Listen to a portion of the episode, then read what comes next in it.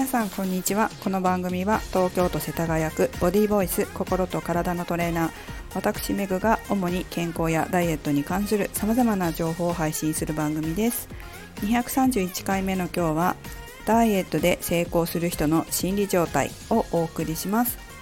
皆さんダイエットで成功する人の心理状態って考えたことありますか？メンタルマインド意識ですね。私は長年こういった仕事をしてきて明らかにあるなというふうに感じます。そしてそれがちょっとした差であることもよく知ってます。結論から言いますと感情に振り回されていないということです。感情に振り回されてしまうとダイエットに成功しにくくなりますしし続けることができません。一旦成功したとしてもまた何か起こった時にダイエットをやめてしまったり諦めてしまったりということがありますが痩せて本当に自分の理想の体型を手に入れる方というのは自分の心をずっと実施することができ続ける人です。自分の感情コントロールをし続けることができるっていうかね。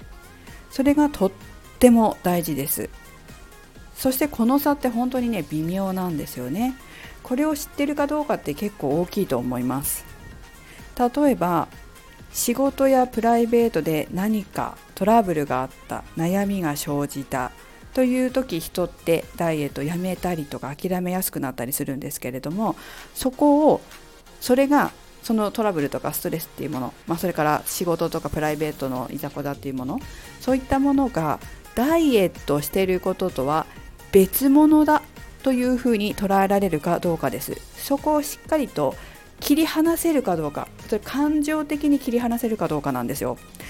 そこがダイエットで成功し続けるか途中で挫折してしまうかの分かれ道なんです。本当に本当に少しの差なんですよ。例えば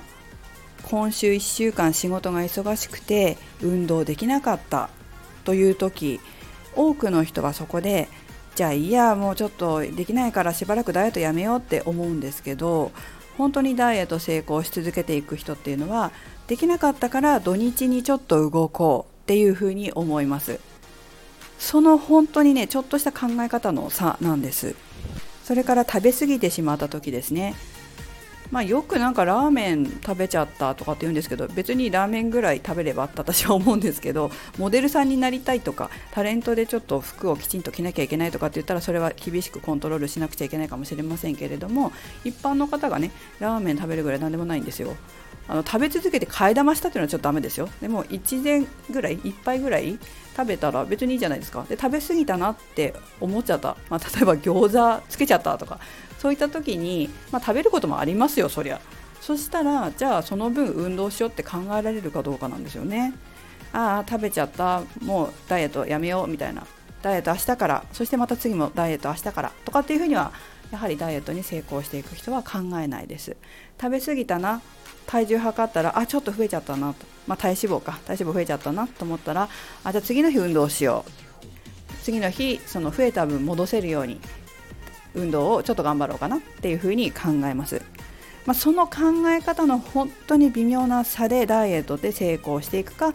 あのやめてしまうか諦めてしまうかっていう分かれ道になっています。それから仕事で疲れたなんていう時もあると思います。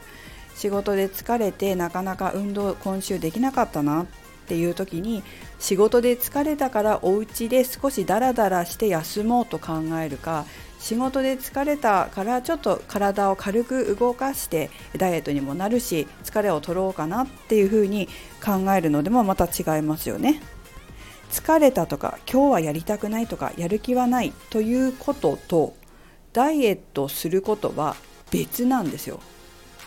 ここも感情をしっかりと切り離して考えることができるかどうかというのはとっても大切です。自分の感情のコントロールができないとダイエットにはなかなか成功できません。成功してもまたリバウンドしてしまったりすることもあります。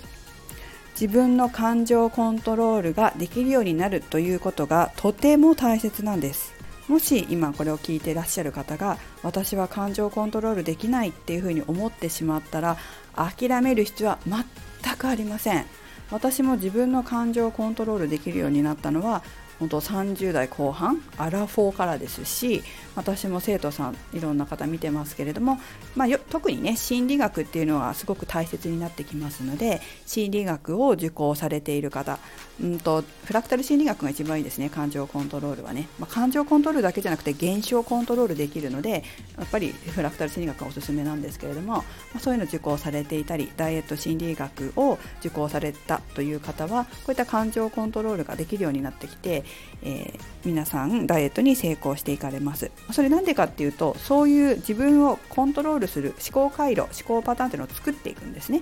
でその思考回路っていうのは最初から持ってる人なんてほとんどいません。で持ってなかったとしても後天的に30歳になっても40歳になっても50歳になっても60歳になっても作ることができるっていうのがやっぱり嬉しいところだと思います。もし自分で感情コントロールができないな